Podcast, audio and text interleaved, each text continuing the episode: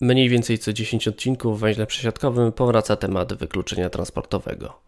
Miałem nieco przyjemniejszy pomysł na przedświąteczny odcinek, ale ostatnie zamieszania związane z tematem skłoniły mnie do tego, aby jednak wrócić do tej kwestii. Bo mimo tego, że różne deklaracje polityków twierdzą, że jest inaczej, to wykluczenie transportowe w Polsce wcale się nie zmniejsza. Czym tak naprawdę jest wykluczenie transportowe? Bo o tym jeszcze nie mówiłem. Czym nie jest? Jak się objawia i kogo właściwie dotyczy? O tym w 40 odcinku podcastu Węzeł Przesiadkowy. Bartosz Jakubowski. Zaczynamy.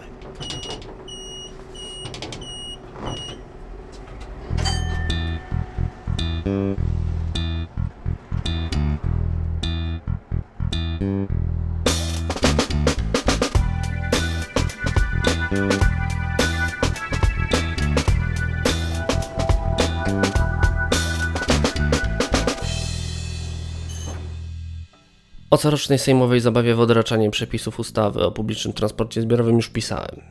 Szerzej zainteresowanych tematem zapraszam na stronę Klubu Jagiellońskiego, gdzie znajdziecie tekst na ten temat. Historia ustawy, choć wciąż nie podpisanej przez prezydenta, skończyła się, no, może niedobrze, ale skończyła się tak, jak chcieli tego i wnioskodawcy z Ministerstwa Infrastruktury. Wszystko zatem zostanie po staremu. Przewodnicy dalej będą bez kontroli dostawać dopłaty do biletów ulgowych, samorządy dalej nie będą w stanie zbyt wiele zrobić, a kolejne połączenia będą likwidowane, kolejne PKS upadną, no i tak dalej, i tak dalej.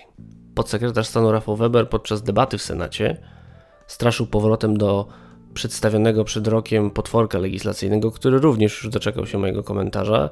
Znajdziecie go również na stronach Klubu Egleńskiego, link oczywiście w opisie odcinka. Niezależnie jednak od tego, co zostanie zaproponowane w nowym roku i siłą przepchnięte przez Sejm i Senat, bo jakże inaczej, to bez solidnego rozpoznania problemu wykluczenia transportowego będziemy skazani na półśrodki czy innego rodzaju pozorowane działania, które nie będą nawet zbliżać się do sedna problemu. No bo czym jest w zasadzie wykluczenie transportowe? Termin, którym szafują politycy najróżniejszych opcji, ukrywając nim niemal wszystko, co im tylko przyjdzie do głowy, nigdy w krajowej debacie nie doczekał się żadnej jasnej definicji. Mimo, że przecież w tym roku ukazały się dwie solidne publikacje książkowe na ten temat, czyli Ostre cięcie i nie zdążę. No, co mówi literatura naukowa? Literatura naukowa mówi o wykluczeniu społecznym związanym z transportem, którym jest utrata zdolności przez ludzi lub gospodarstwa domowe do nawiązania połączeń z miejscami pracy lub usług, które to połączenia są niezbędne do pełnego funkcjonowania w społeczeństwie. Według innej definicji takie wykluczenie może wystąpić w sytuacji, gdy ludzie nie mogą częściowo lub w pełni uczestniczyć w codziennych aktywnościach ich społeczności ze względu na niewystarczającą mobilność w otoczeniu, które zbudowano w oparciu na założeniu wysokiej mobilności. Zatem wykluczenie transportowe to nie jest brak drogi ekspresowej, brak dwutorowej linii kolejowej, ale sytuacja, w której nie jesteśmy w stanie w pełni funkcjonować w społeczeństwie z powodu braku możliwości dotarcia do pracy, nauki, miejsca, gdzie robimy zakupy, do lekarza czy do rozrywki, do czegokolwiek. Wiosną 2018 roku w tekście Publiczny Transport Zbiorowy w Polsce, studium upadku, który napisałem razem z Maciejem Dulakiem, znalazły się następujące zdania. Gminy, w których nie istnieje organizowana przez samorząd komunikacja lokalna, zamieszkuje obecnie 13,8 miliona osób. Jeżeli nie posiadają one własnego samochodu, a w ich miejscowości nie istnieje czynny przystanek kolejowy, to skazani są na łaskę lub niełaskę przewoźników autobusowych. Od tego czasu, kiedy napisałem to zdanie, liczba 13,8 miliona mieszkańców jest powtarzana mniej lub bardziej refleksyjnie jako liczba osób dotkniętych wykluczeniem transportowym. Skąd w ogóle wzięła się ta liczba? Kto czytał Nie zdąży Olgi Gitkiewicz, ten już wie. Na podstawie danych serwisu Moja Polis, który już niestety nie istnieje, zebrałem dane dotyczące wydatków samorządów na organizację transportu publicznego. Policzyłem liczbę mieszkańców w tych gminach, które nie wydawały na ten cel ani grosza i w ten sposób udało się ustalić, ile mniej więcej osób zamieszkiwało w 2015 roku obszary pozbawione dostępu do zorganizowanego transportu autobusowego, czyli takiego, który jest finansowany ze środków publicznych. Jak dobrze wiemy, istnieją również połączenia komercyjne realizowane przez najróżniejszych przewoźników. Ci jednak w ostatnim czasie głównie je likwidują albo wręcz upadają. Jak w takiej sytuacji dziś wygląda liczba osób pozbawionych dostępu do zorganizowanego transportu publicznego?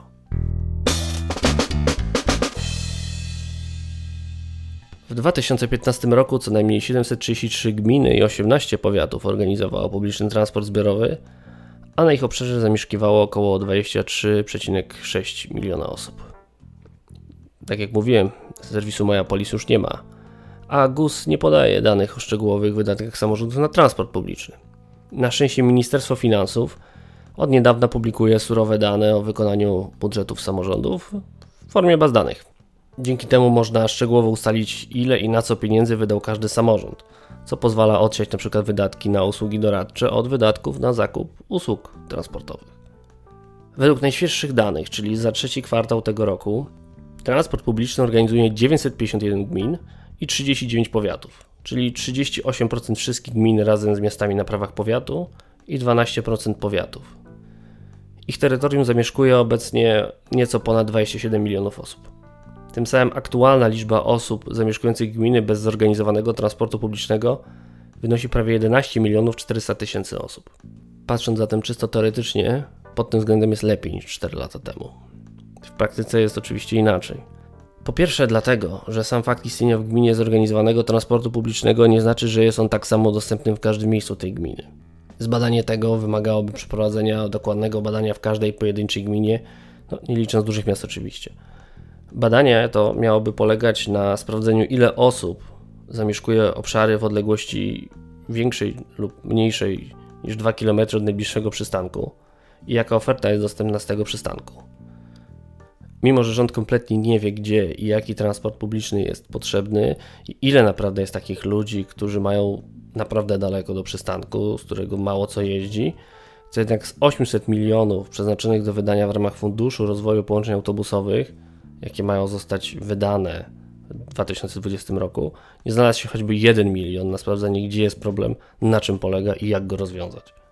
I ten kompletny brak rozpoznania potrzeb widać choćby po efektach naboru wniosków do funduszu autobusowego, gdzie rozdysponowano mniej niż 10% w tym roku, a nabór na kolejny rok no, nie napawa optymizmem i myślę, że ten temat niebawem zostanie omówiony w specjalnym odcinku. No, ale wróćmy jednak do tematu. Od 2015 roku przez trzy kolejne lata, bo najnowsze pełne dane są za 2018 rok, w Polsce było prawie 20% pozamiejskich połączeń autobusowych. Pasażerów przewieziono jeszcze mniej.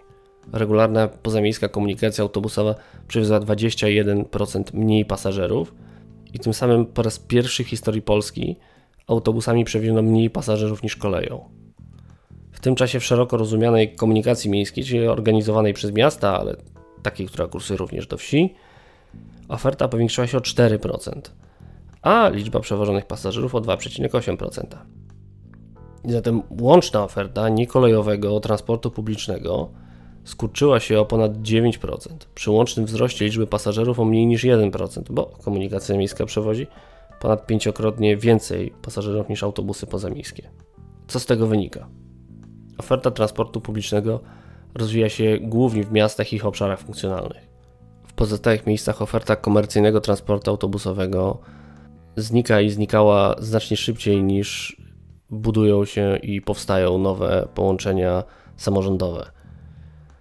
Zatem zamiast niepewnej oferty prywatnych przewoźników, mieszkańcy terenów wiejskich zostają z niczym lub z ofertą uboższą od tej, którą mieli, choć przynajmniej w teorii pewną. Skoro już wiemy, że nie 13 milionów 800 tysięcy, a 11 milionów 400 tysięcy osób jest narażonych na wykluczenie transportowe, to ile tak naprawdę jest wykluczonych transportowo? Załóżmy, że zgodnie z panującym powszechnie twierdzeniem, że każdy ma samochód, kwestia dostępności komunikacyjnej zależy od tego, czy mamy prawo jazdy, czy nie. I tu z pomocą przychodzi nam CEPIK, czyli Centralna Ewidencja Pojazdów i Kierowców. Według najnowszych dostępnych danych w Polsce na koniec 2018 roku Prawo jazdy kategorii B posiadało ponad 12 milionów mężczyzn i 8 milionów 400 tysięcy kobiet. Zatem 65% mężczyzn i 42% kobiet, licząc to osoby do 18 roku życia, może prowadzić w Polsce samochód. Na obszarach bez zorganizowanego transportu publicznego mieszka aktualnie 5 milionów 638 tysięcy mężczyzn i 5 milionów 737 tysięcy kobiet. Przekładając do tego dane o prawach jazdy, co jest bardzo dużym uogólnieniem, ale chodzi o szacunek, a nie o dokładne liczenie. Chodzi nam 1 970 tysięcy mężczyzn i 3 miliony 307 tysięcy kobiet bez możliwości wydostania się ze swojej miejscowości. Tak duża dysproporcja płciowa wynika głównie z faktu, że w grupach powyżej 55 roku życia jest znacznie więcej kobiet, a zarazem znacznie mniejsza liczba kobiet w tym wieku posiada prawo jazdy. I to jest właśnie szacunkowa skala, ale faktycznego, namacalnego wykluczenia transportowego w Polsce Anno Domini 2019, czyli to jest ta liczba osób, które bez pomocy innych nie są w stanie odbyć podróży poza miejsce zamieszkania, bo nie mają transportu autobusowego, bo nie mają prawa jazdy. Podkreślam jeszcze raz, że to jest szacunek oparty na mocno niedokładnych danych, co tyczy się głównie danych z CEPIK, które są obarczone dość dużym błędem. I tu na przykład chodzi mi o dane o ponad 10,6% uprawnionych do kierowania pojazdami wśród mężczyzn powyżej 65 lat. I wygląda na to, że najprawdopodobniej część z nich, którzy już nie żyją, nie została wykreślona z ewidencji. Rezygnując z aktualności i starając się dopasować dane o uprawnieniach do kierowania do lokalnych warunków demograficznych, można by no, trochę poprawić ich dokładność.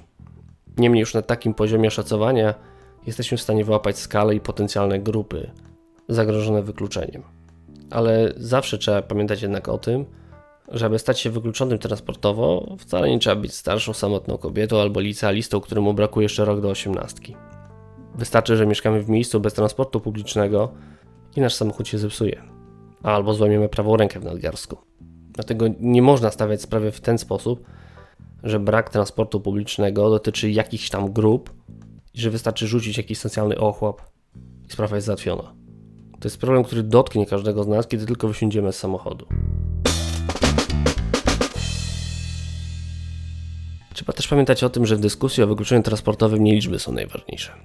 Anonimowo zacytuję tutaj jednego z moich znajomych, który bardzo celnie opisał, na czym polega ten problem.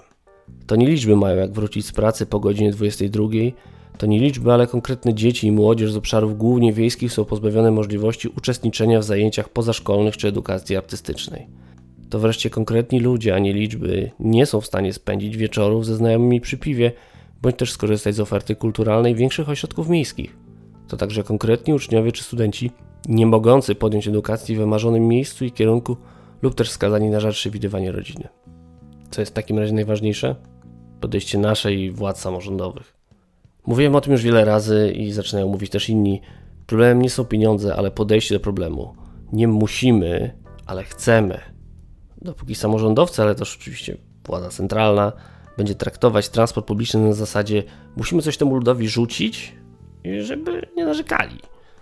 Zamiast chcemy zapewnić sprawny system transportu publicznego, w sferze działań, nie, a nie tam deklaracji, no to nic się nie zmieni do tego czasu. Po mało optymistycznym zakończeniu chciałem Wam wszystkim życzyć wesołych świąt Bożego Narodzenia. Mam nadzieję, że mimo trudności związanych z transportem w Polsce wszyscy bezpiecznie dotarliście albo zaraz dotrzecie do swoich domów lub do Waszych bliskich i będziecie mogli razem świętować. Tego też Wam życzę. Bardzo dziękuję wszystkim wspierającym podcast. Z każdym miesiącem jest Was coraz więcej i jak co tydzień szczególne podziękowania dla Piero, Pawła Zegartowskiego, Pawła Szczura, Roberta Błauta i Tomasza Tarasiuka. Jeżeli znacie kogoś, kogo mógłby zainteresować ten podcast, a jeszcze go nie słuchał, dajcie mu o nim znać, tak aby mógł dotrzeć do kolejnych osób. Na dziś to wszystko. Jeszcze raz wesołych świąt i do usłyszenia. Śliczna